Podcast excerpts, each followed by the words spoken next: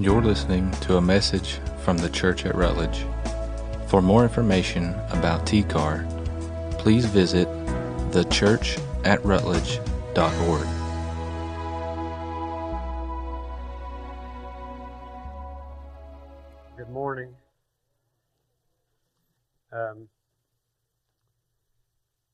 you guys know I'm a pretty transparent person, I guess, and so it's hard for me sometimes just to shift gears and pretend like, well, this is going on, but now we're here, and you just shift gears real quick. But it's hard for me right now, so just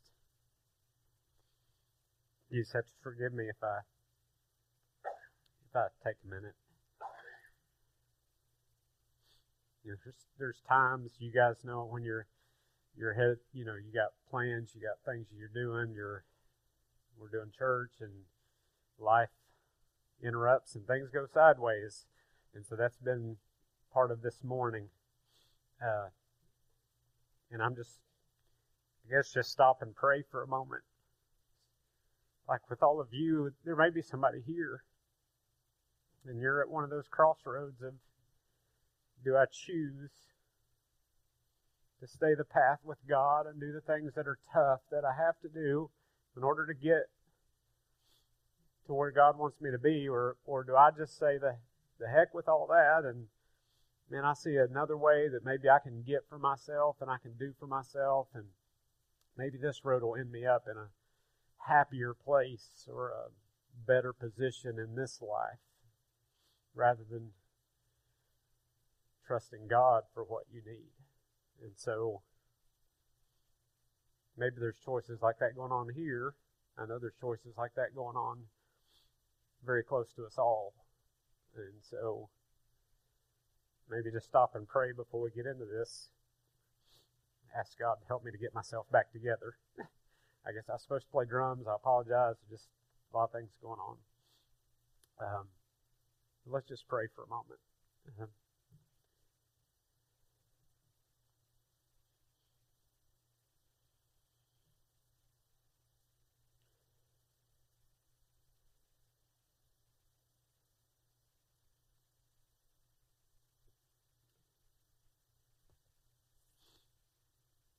Father, I just I feel like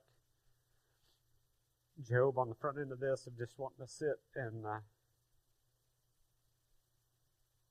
just weep for seven days and seven nights. I just don't even know what to say.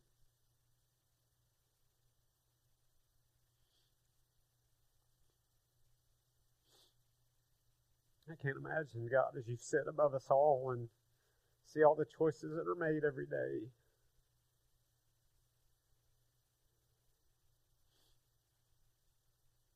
And just like people we care about, you love us all so much more than we could ever love anybody.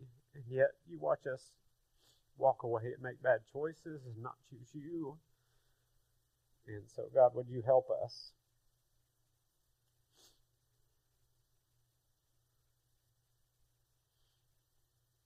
just open our hearts and our minds. I pray that a lot, Father, but that's the only thing that's going to help us is if you open our hearts and our minds, if you draw us to yourself, as you reveal yourself to us, if we just see how wonderful you are.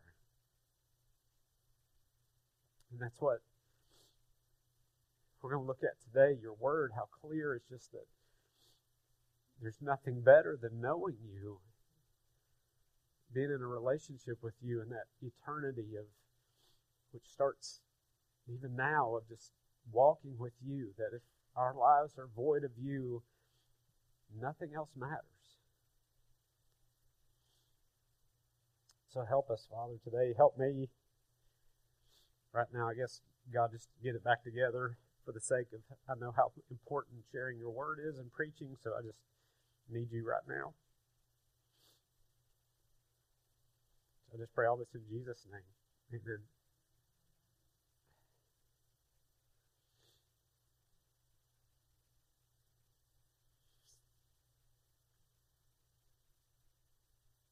Okay, I ask you to help me here.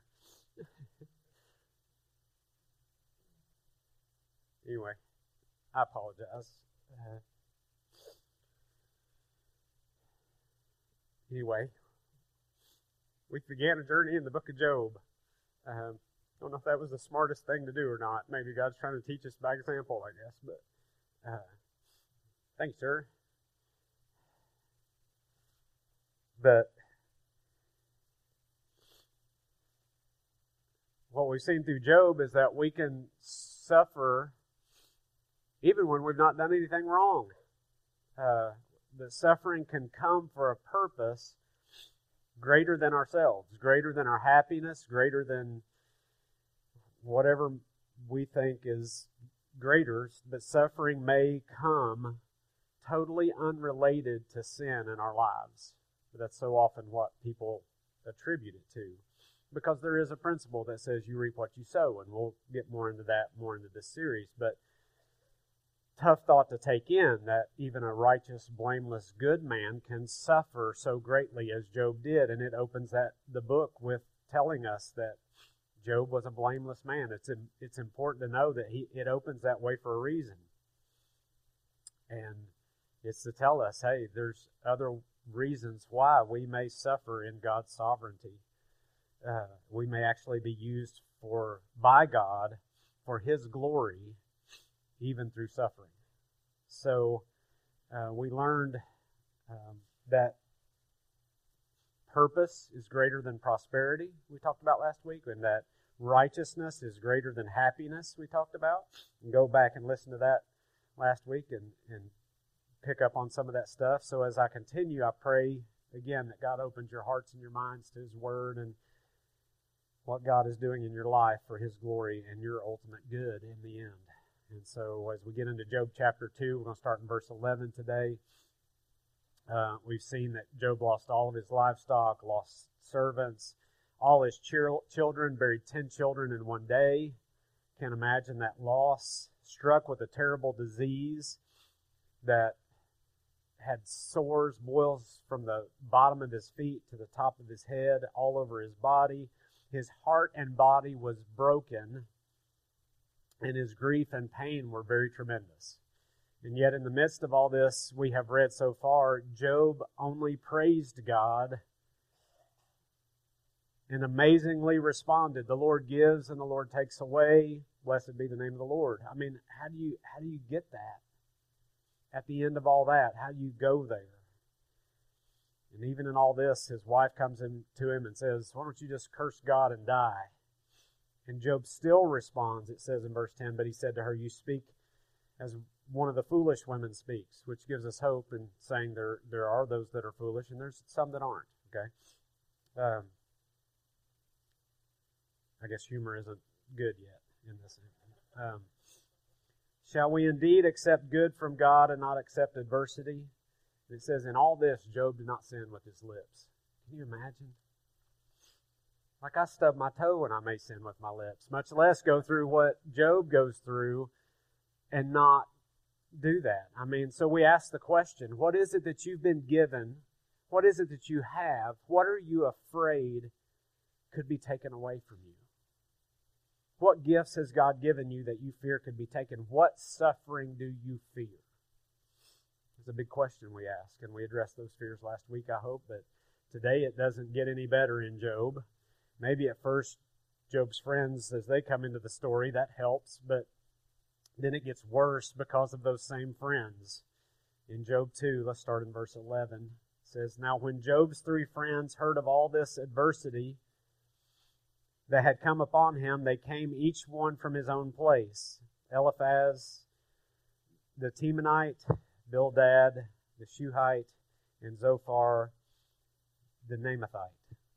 And they made an appointment together to come to sympathize with him and comfort him. They're from all these different places. And they say, let's meet up here and we'll go together to comfort him. Good intentions. Good to have friends like that that will come when those times are there. When they lifted up their eyes at a distance and did not recognize him, they raised their voices and wept. And each of them tore his robe and they threw dust over their heads toward the sky, and they sat down on the ground with him for seven days and seven nights, with no one speaking a word to him, for they saw that his pain was very great. His pain and, and grief and loss is so unbearable. Job's grief was so great that they, it says his friends came from a distance, uh, and as they were approaching and they could see him from a distance, they didn't even recognize him. The grief had so even physically affected him.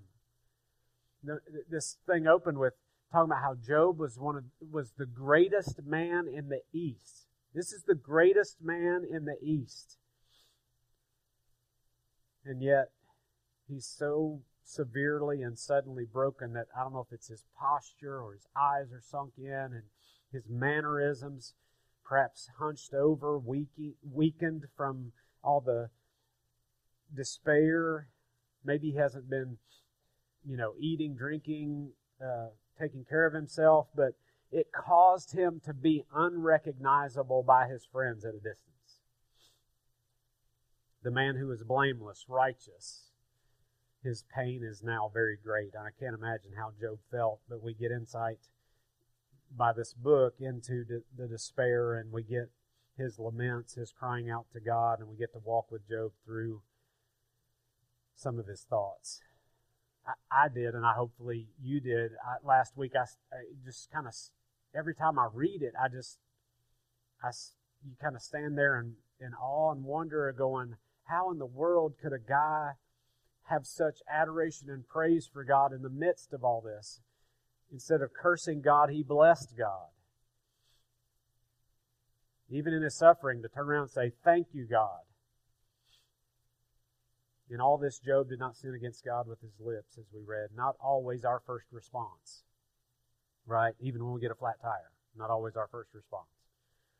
But now some time has passed, not sure how much time, and Job begins to lament, as it says in the heading of my Bible. It says in chapter 3 is, is this lament. And before we read more, um, remember, this is so, the book of Job and his story is so sold in our churches that Job suffered, he praised God, and so you should too. I mean, that's how it's sold, and that's the. It, it is in in some ways a summary of this, but it does not do justice to what all is in this book. It's a simplistic view, however true, but it's not all of the book of Job. Of Job. The first two chapters are not all there is to the story. Okay, and this last part of chapter 2 would seem wonderful, and it is, that his, his, his three friends would come from different lands, meet up together, and, and come to him and mourn with him, sit with him in his suffering.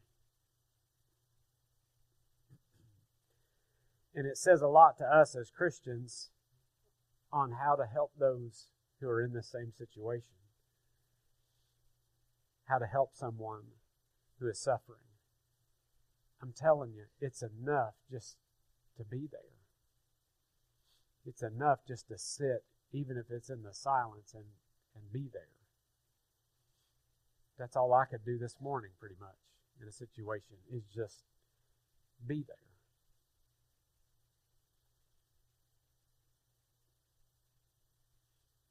And so, next week we will see that the mistake these guys make later is opening their mouth and talking. Okay? They should have just kept quiet and they would have been okay. But they did right for now when they get there. They get this right. Job's robe was torn, so they tear their robe. Job had thrown ashes over his head, so they do the same. He was sitting on the ground, they sit on the ground. They don't go find a comfortable chair and pull it up beside him while he's on the ground and go, I'm with you. Right? No, they, they get where he's at, and that's that's so often what we are called to do is to weep with those who are weeping. As Christians, we enter into that, and it affects us as though we I mean we're a part of it. They did as he was doing.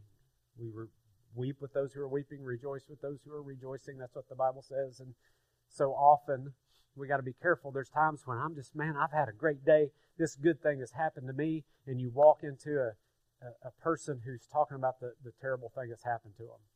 You know what I need to do sometimes? Well, all the time in that situation. I don't need to just walk in and go, hey, well, listen to what happened to me. This is so good, right? Let me tell you about my day. Maybe just just shut up. I mean, that's just and just listen. You can share your good thing with somebody else who wants to hear your good thing. This person needs you to weep with them right now, so you just it's not about you. And you just got to take that in. And these guys genuinely loved and cared for Job. Just looking at him was painful, right? And they sit with Job for seven days and seven nights, right? I've sat in a hospital for 30 minutes and need to go get a cup of coffee, right? I mean, there's times when we just got to say, well, you know, it's not about me. I just got to let go of all that, right? Not that it's wrong to go get somebody a cup of coffee and maybe you want too, okay? But the seven days, seven nights, it was a traditional time period for mourning uh, during this time to mourn a death. So he's lost his kids, seven days, seven nights. And uh, after this time, Job is the one who breaks the silence of not talking, only weeping. Now he goes into lamenting. Job does. He is the one that begins that. In your Bible, the, the way the text is written, when you get out, you know, it changes when you get into chapter 3. And you'll notice, hopefully, your Bible's wrote this way because it should be. You'll see these nice normal paragraphs, and then all of a sudden it goes into this more spaced out, uh, smaller line by smaller line, and that's because this goes from this introductory prose, just regular, here's a description of what's going on, and in chapter 3 it, it transitions in the second verse into poetry. The, the format of the writing changes. And that's why that looks that way. And so it goes from here's the information you need up front to Job's lamenting in a poetry form, almost like a song. And so the first two chapters just set you up to understand that Job's suffering is not related to any sin in Job, but completely related to the fact that God delights in Job. Okay? Keep that in mind as we go through this. Great relationship with God, great man, and God uses a great man to show his glory. That he shows that God is really enough for us alone. With no stuff added to it. God is good alone. God is using Job to disprove Satan and his accusation that God is bribing Job to love him. Remember that phrase, disprove Satan. We're going to address that one. I came across this this morning. Nikki took out a song, so I added a whole page of notes. Okay. Um, you, you ever pray for God to use you that way, though? I know we don't. I, this is more of a reflective question. Maybe you do. Maybe you're better than I am. You ever even offer to God. God, if I can disprove Satan today, I'm yours. You ever pray that way? I don't think that's in our vocabulary, is it? Nobody's signing up for that. God, if I can show you to be enough, would you use me to, sh- to show you to be enough? I mean, think of there, there's probably no greater purpose you can serve for people, right? It's where you hear, you know, you see the guy, you know, I'm I hate to even bring this up. Uh, the Rockets beat the Warriors in overtime last night. Um, and I'd say if I don't know Harden's spiritual condition, James Harden, but for him to beat them and turn around and go, God's good, right? Not as powerful as someone who goes through great tragedy and turns around and says, God is good. See the impact difference? Because you'd look at somebody who, you know, just wins the Super Bowl and they go, oh, glory to God. Well, yeah, obviously. You know, it's like, you know, I'm saying not that it's wrong to, I'm glad those guys do that that are Christians, but it's it is not as impactful to somebody's life as it is somebody who's going through suffering to say God's still good. He's awesome. God is wonderful. But I don't think we ever pray that. Job didn't pray that either, but so loved God that God gave the task to him. So in chapter 3, we have the reality of when the questions come. That's that's where we've got to. Is he, he's been praising God. He's been thanking God. You, you give, you take away. Blessed be the name of the Lord. And then seven days, seven nights go by, and now I have questions. God, what? I'm getting into the why moments. The what's next? Where are you? The the despair state of all this. Job doesn't know why in God's sovereignty he's doing this to him, is the way he feels. And, and so he's expressing this. Why, when I know God is good and loving and just and sovereign, am I experiencing this great suffering? His, his heart's broken, his body covered in sores. He's just going through all of this. And in chapter 3, after those seven days and seven nights, he expresses the trouble that's going on in his soul. And it's different than what we've heard before out of Job. Notice, I noticed something as I read this. Um, Job does not lament here. You got, you need to pay attention when you read this stuff, okay? He does not lament here in all of this about the loss of his family or the loss of his health his great agony. Listen to what listen to what where this goes, okay? Because I want to say this up front instead of sharing it with you. Then I want you to hear it as we read it. His great agony in all of this has become the loss of his great friend, God. Where are you? That is his despair. He feels like God's abandoned him. And that troubles him more than all that he lost. That is a great suffering than all of the other stuff he's been through combined as far as Job is concerned. He knows he could make it if God were just with him. But he feels like, understand, feels like he is God is nowhere to be found. His concern from beginning to end is God and not his health and wealth yeah, that that that hurt when that happened. Yeah, all that is part of his. I'm suffering, but in my suffering, I could make it, God, if I just knew where you were and what why this is happening. So understand that just as there's a guy named David Atkinson, he said, the book of Job doesn't simply prepare us for suffering. The book of Job prepares us to walk with God in and through our suffering. Anybody ever, I asked this question, I think last week, anybody ever feel like God's abandoned you? It's like, where'd he go? I was so close to him, man. It was so such good times. I can remember my, me personally laying in bed at night sometimes just going, just laying there falling asleep, just overwhelmed by God, I love you so much. You're so good. You're just, I mean, tears streaming down my face, just and just just going, God, man, you're just so good. I'm just so thankful for you. I mean, having those moments, and then turning around and having moments where you're just like, where in the world are you? Like, where'd you go? As though he's the one that left. That his presence, you ever feel like it's just his presence is gone, that the relationship is broken for some reason. And you can't figure out why. Look at Job 3. Let's look at verses 1 through 26, okay? Afterward, Job opened his mouth and cursed the day of his birth. And he said, and he goes into this poetry.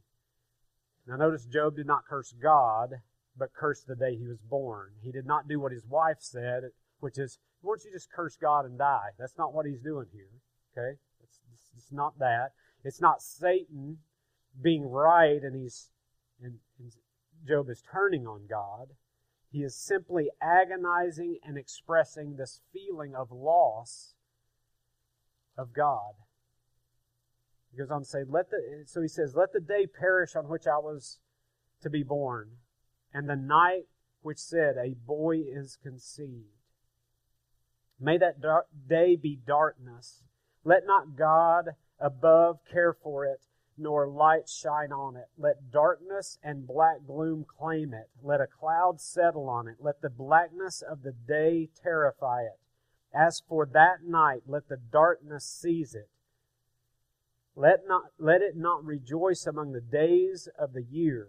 Let it not come into the number of the months. Behold, let that night be barren, let no joyful shout enter it.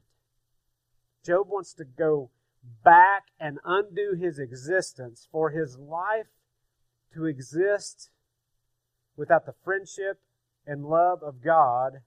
Job would rather not have it. He's, life is not worth it without God. He has tasted and seen that the Lord is good. He has experienced that. To have experienced that and lose that is more impactful to Job than everything else he's ever had and lost. And so he says, he goes on in this, he's going to say, why, why would you let me experience you and have you and, and be in this relationship with you and then for you to just disappear? I would rather have never had any of it. This goes on to say in verse 8, Let those curse it who curse the day, who are prepared to rouse Leviathan. Let the stars of its twilight be darkened. Let it wait for light but have none, and let it not see the breaking dawn. Because it did not shut the opening of my mother's womb, or hide trouble from my eyes. Why did I not die at birth? Now he's gone so far as to say, okay, well, I was born, so if I can't undo my existence, then God, why could I just not die when I was born? This is his lamenting, his crying out, his, his thoughts as he's going through this. Okay? Hopefully it makes you feel more normal because we get there sometimes, right? Why did I not die at birth, come forth from the womb and expire? Why did the knees receive me, and why the breast that I should suck? right? Some of you can go, go home and read your Bible now, right? For now I would have lain, we can laugh too, okay? For now I would have lain down and been quiet. I would have slept then. I would have been at rest with kings and with counselors of the earth who rebuilt ruins for themselves, or with princes who had gold, who were filling their houses with silver, or like a, a miscarriage which is discarded, I would not be as infants that never saw light. You see that? Well, what if I'd never been born? And then, or what if I had been born, he says. If I had been born, why could I have not died when I was born? Because then, in that moment, I would have just gone on to be with God and been at rest and been at peace and not had to experience all this. I would have just been with God, okay? But, but why would I have to live and have this happen? And theologically, there's this thing in there in the Bible that shows over and over that infants, babies, young children before a certain age of understanding go to heaven. They're, with, they're with God. Okay? We see it with David and what he experiences and the loss of his son, and he quits praying for his child that's sick after the child dies. And his servants come to him and go, Why are you, your child has died? Why are you not crying and praying now? he says, Because I know I'll be with him again one day. When he was sick, I needed to pray for him. When he's with God, it's okay. I'll go to be with him again. So there's there's there's more of that theology wrapped up in this. It says verse 17, there there the wicked cease from raging, and there the weary are at rest. The prisoners are at ease together. Makes you think of to live as Christ, to die as gain, that it's actually better to be there. They do not hear the voice of the taskmaster. The small and the great are there, and the slave is free from his master. Then he gets really deep in this, okay? To walk with God and know how good it is and then lose Him is just so much more painful. And this is not a case for losing your salvation. Okay, that's not what this is. This is the emotional laments of a man going through suffering, right? his faith and longing for God are still there. And we know from reading all the context through the end of the book that God has not left Job. God is with him and listening and using him for a great purpose. Okay? I'll get, I'll get into in a minute about this testing that God does with us, okay? But then he goes on in verse 20. says, Why is light given to him who suffers? and life to the bitter soul, bitter of soul, who long for death, but there is none, and dig for it more than hidden treasures, who rejoice greatly, and exult when they find the grave. Why is light given to a man whose way is hidden and whom God has hedged in? And we heard that word hedged before, but don't get confused. This is a different hedge than chapter 1 when Satan said, Well, you've hedged him in with protection, you've hedged him in with prosperity, you've given him security in what he has, you've hedged him in, and that's why he loves you. Not it's for the stuff, not for you. As we saw referenced back in verse 10 in chapter 1. That was a hedge of protection from evil and suffering. The hedge here he's talking about that God has hedged me in is not to keep the evil out. Job feels like this is a hedge to keep me in the suffering. This is a this is Job is speaking of, of a hedge that keeps him in, imprisoned from the absence of God. For my groaning comes at the sight of my food, and my cries pour out like water. For what I fear comes upon me, and what I dread befalls me. I am not at ease, nor am I quiet, and I am not at rest, but tur- turmoil comes. Everything good in Job's life he sees as worthless if God is not a part of it. And if he loses God in the end, it's just what's the point? Without God, there is no hope. So if, if we are really God's and we have walked closely with Him, okay? Listen, this, this, is, this is what we need to sink into us today. If, if you have been there and you know how good God is, you have tasted and seen that the Lord is good, if you have seen this, then what should happen to us when we feel like God has abandoned us, if we have a proper theology. Because we know God has said He'll never leave us or forsake us, right? So, so we, we have to get our thinking right. It's a difference between thinking, believing the truth, and, and following our broken emotions. Emotions can really mess you up, okay? We just, it's not what culture says and the world says. We'll just do whatever makes you happy, whatever makes you feel good. If it feels right, it, it can't be wrong. Baloney. That's not what the Bible teaches. Okay? We, our lives aren't dictated by our feelings, but rather by the truth of God's Word. So my thinking has to be right first. I have to believe right, so I think right. So my attitude's right, so that my emotions are right, so then I behave right. Okay, that's how that works. But so many people are driven by emotion, so eventually they have to twist the truth to back up what they feel like doing. If your morality doesn't, um, if your theology doesn't dictate your morality, then your morality will, morality will dictate your theology. How that works. Okay. So what what what should we what should happen for us as believers if we've experienced that? If we really have, okay, this is a challenge for us if we feel like God is far from us. Here's the first thing we should lament. We're to feel like if this happens to us, we shouldn't like it if we feel like God is far from us. Okay? Now, I'm not going to stand up here and say, oh, just put on a happy face. Hakuna Matata. Okay? Until I have little kids. Seems like for a long time. That's an old movie. Um, but you, you know, it should feel bad.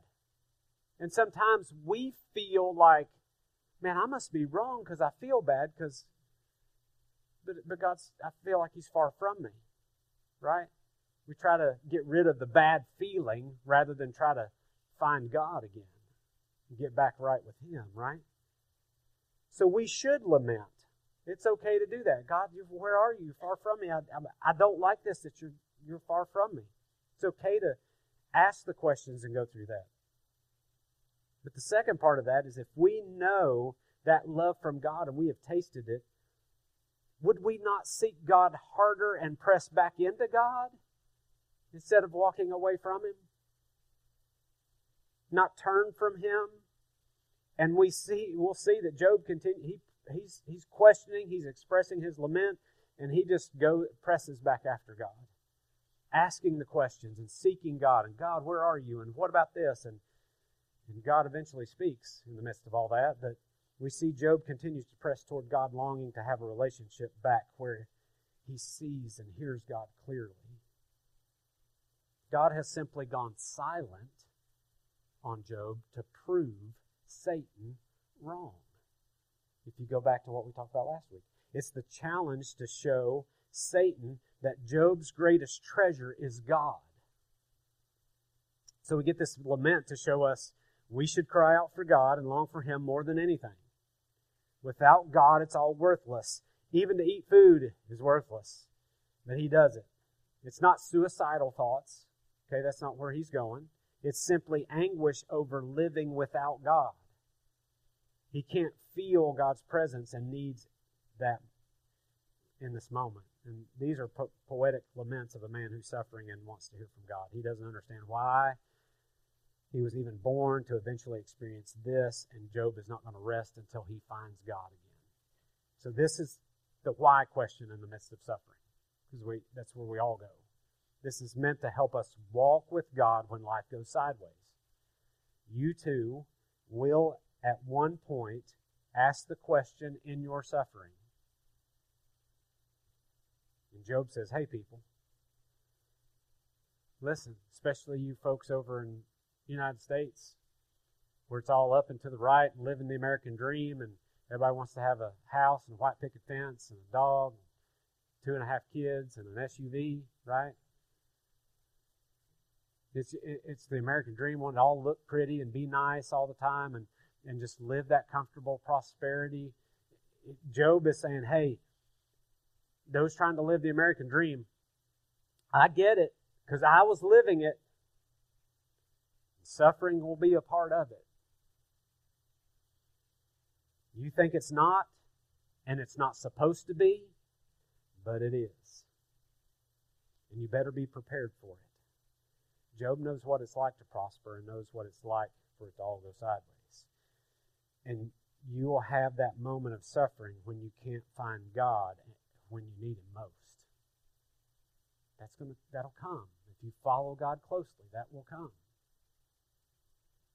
Trust me, it will come. In that moment, you have to speak truth to yourself.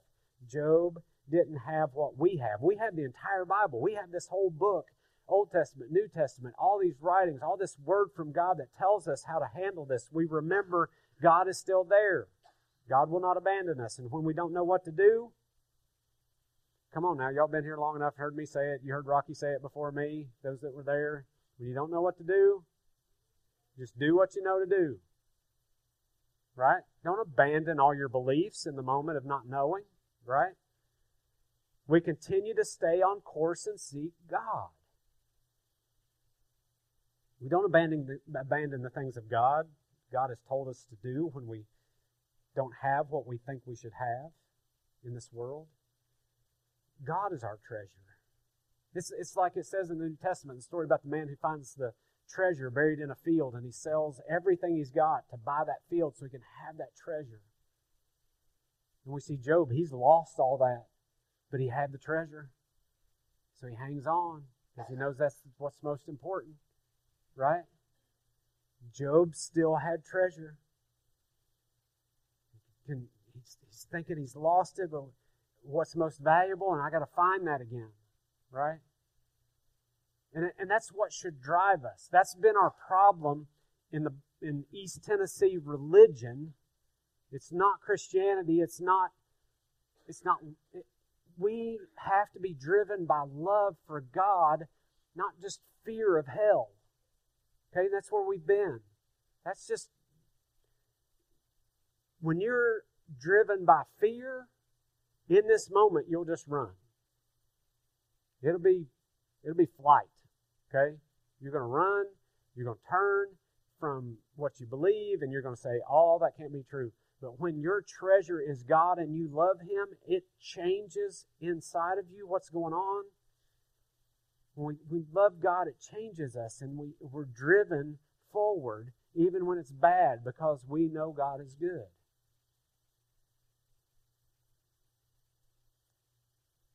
You've got to get into the Word and what He says to you and love Him.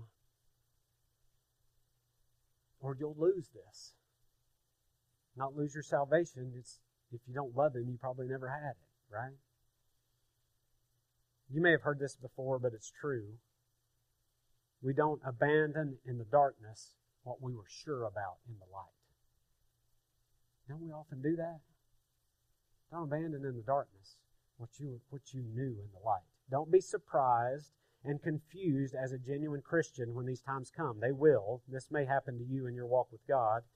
There's another scripture that comes to mind. This is another place when you think about this. Hezekiah, great man of God, who prospered, and at one point it says that God left him alone only to test him, that he might know all that was in his heart. Now, that word know is something we're going to talk about in just a second because it's important. Another version says, withdrew his spirit to test Hezekiah. Here's a guy doing right, doing good, and all of a sudden, God goes, I'm going to test him. And this is part of your Christian walk too. You, you want to know what's really in your heart? You want to know? God can show you simply by leaving you alone for a season. Listen, and if the Holy Spirit is in you, you will be who you're supposed to be before the darkness, in the darkness, and after the darkness. Romans 5, right? We, we rejoice in our sufferings, right? knowing that suffering produces endurance. Endurance produces character, and that character just strengthens our hope. Right? That's what it's there for. That's what the test does. You want to know what's in your heart. You want to know how it will show you before, during, and after. It'll really give you the complete picture, right? You may suffer not because of sin, but because God wants to produce endurance, character, and hope in you. Why would you not want that? You're like, I want that, I just don't want the, what it takes to get it. I don't want to pay the price to get it. A genuine believer may be taken through deep despair for a purpose. A redemptive opportunity is what you'll have in that suffering. Okay, there's a, is that I, get this. There's places where it talks about God testing, and, and that word in there, um, I won't get into the Nakah and Yada, what the, the Greek, Hebrew, and how those things are used, because I don't know that I'm smart enough to do that either. But I do understand this. Like Psalm 66:10 says, "For you, O God, have tested us. You have refined us as silver is refined." And that word tested, same thing we're seeing over here in Job, okay? In Job 23:10 on down the road, we're going to see, but it says, "But he knows the way I, that I take. When he has tested me, I shall come forth as gold." He says this later. This is what this is for, right?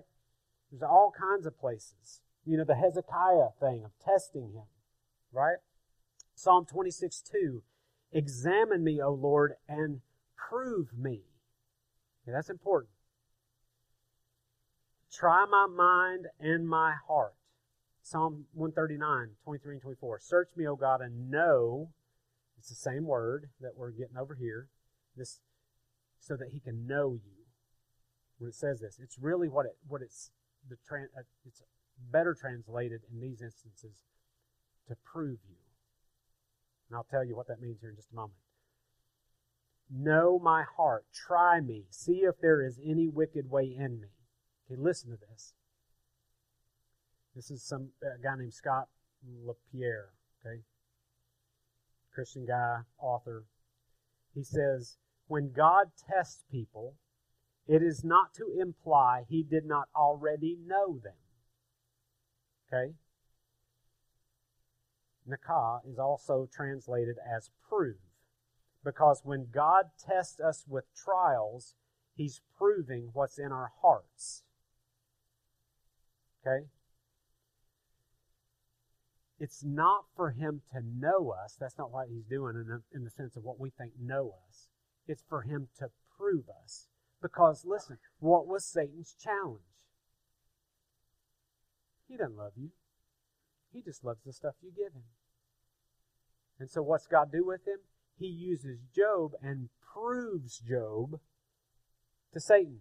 It's, it's, it is not for him to know us, but to prove us to Satan and the world for his glory so that other people can see God really is that good. He's really enough. He is really the greatest treasure more than anything else you could have. That's what he's saying when he says this stuff to test us, to, to know us. It's to prove us. That's what the test does. You get that? I know we're not praying for that and signing up for it, right? But when you walk through it, you need to understand those things. Because it may be you're reaping what you sow, and it may be that God's just proving you. Because there's a challenge been made. Could you imagine Satan?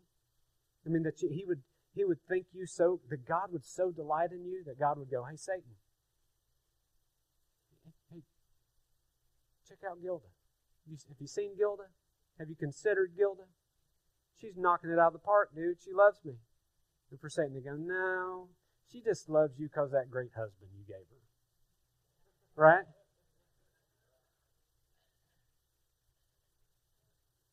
Anyway. So, you see what I'm saying? It, could you imagine that, that God would do that with you? That you'd be so, you'd be so delighted in Him? Not that you're walking perfect, but when you know sin's in your life, you turn from it and you're loving God, and God says, That one loves me. Not that one's afraid of me. That one does is scared they're going to go to hell if they don't obey me. Not that kind of theology. But so loves me that follows, serves no matter what they have or what they're given. I can't express that enough. Tim Keller says, In the darkness, we have a choice that is not there in better times. This is so good. Sorry, it helps me. Okay? I don't know if it helps you, it helps me.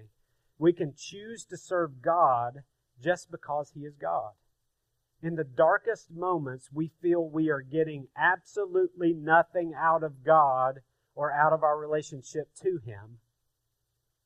Listen, but what if what if, when it doesn't seem to be paying or benefiting you at all, you continue to obey and pray to and seek God, as well as continue to do your duties of love for others?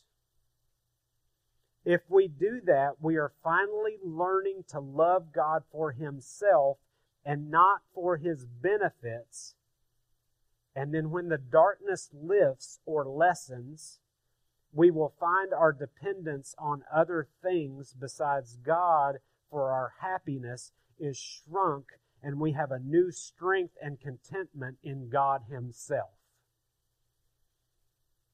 We will find a new fortitude, inflammability, and poise and peace in the face of difficulty. So the next one comes, you're standing even stronger. Going through this book of Job should give you perseverance and teach you about character and about hope. I love C.J. Mahaney's question. He talked about helping others going through what Job is going through. That this book, reading this, enables you to help others as they suffer. So if he, he, he had this great question. I just love this because I went, okay, I'm a pastor and I walk into some difficult moments. Okay,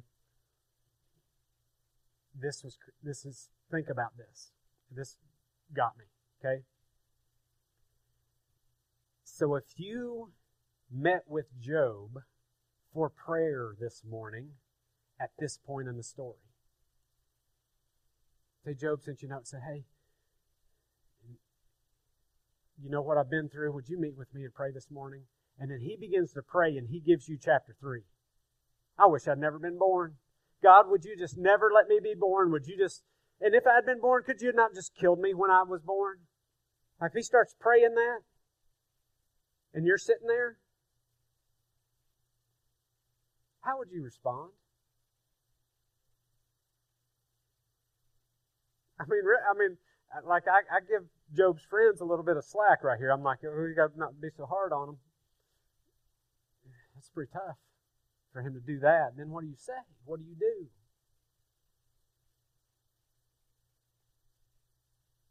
And I'll let you come to your place with that through your reading. Hopefully, you'll read more of this. But listen, the best thing Job's friends did with him, for him, is to sit with him in silence and weep with him, on the ground with him. Now, biblical counseling may come later. Okay? There's a place for that. You get to that, but not here. Not right here. And so, if there's something I would say to you this morning, especially if you're a guest and you don't know a lot, you haven't been through that with people here. This this church is a place that you can come in in your pain. And many of you have done that. And we will sit with you, and it's okay to express your pain and your suffering and your fears and your doubts and your whys to God. And we'll be there with you. And if you want our thoughts, our biblical counseling, then we can do that too. But the, we're not going to, we just want to Weep with those who are weeping. That's the best thing we can do with, for you. It's okay. It's a safe place to express all that, to question those things. That when you get through suffering, to to have a place where you can go, I need, I just need to express this. We, hey, we're with you. We understand.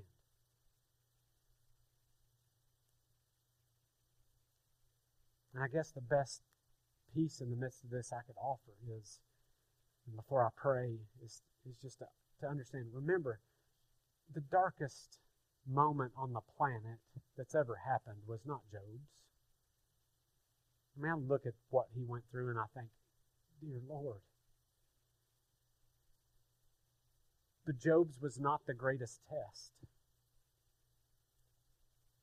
It was not the most awful time of feeling God turn his back on someone. The most awful time of feeling God turn away was not had by Job. It was by Jesus on the cross in our place when he looks toward heaven and says, My God, my God, why have you forsaken me? He, he felt it. He knows. All this, again, when you read through this, it all foreshadows and points toward Jesus. Darkness fell over the land for three hours while he hung on the cross, and Jesus cried out like Job, blameless, yet asking, Why have you forsaken me? But had he? Had God forsaken Jesus, even though he was asking and questioning? No, he knew what was coming. Jesus understands suffering, is the point there. He is with you in your darkest times. And just like the song we've sang a couple weeks if he's walking out the grave, you can too. Darkness and Satan do not have the final word. God does. So let's pray. Father, I just, it all comes back to you. And I just pray that Father, we would all see Jesus in these words about Job, in this book of Job, that, that we would see the provision given to us to have that relationship with you through Jesus. That regardless of our suffering, there is a way to persevere, to build character, to have hope, and it's through Jesus. your grace by faith in Jesus.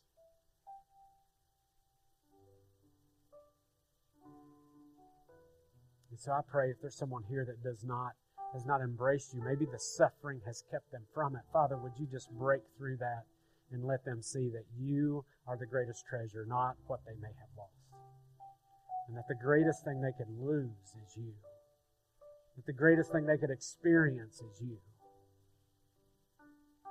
And so, Father, bring them to you. Would you just draw them to yourself, Father, as they sit here? Would they just see your goodness and turn from themselves to your Son, Jesus? Father, would people be pointed this morning to hope in Jesus? Father, for the unspoken requests that were given this morning,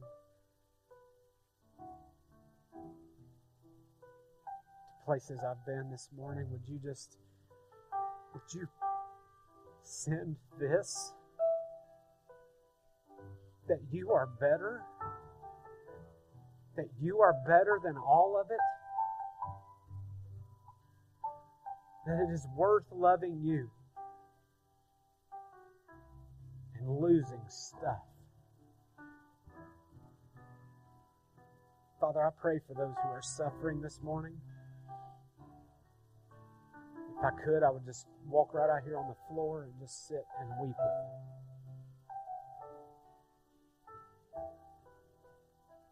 stand here this morning in my heart, I'm, I am weeping with someone.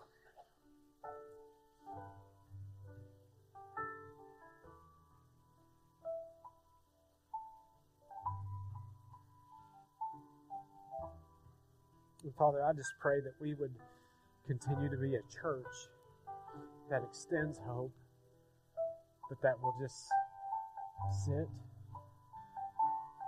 and be there for people.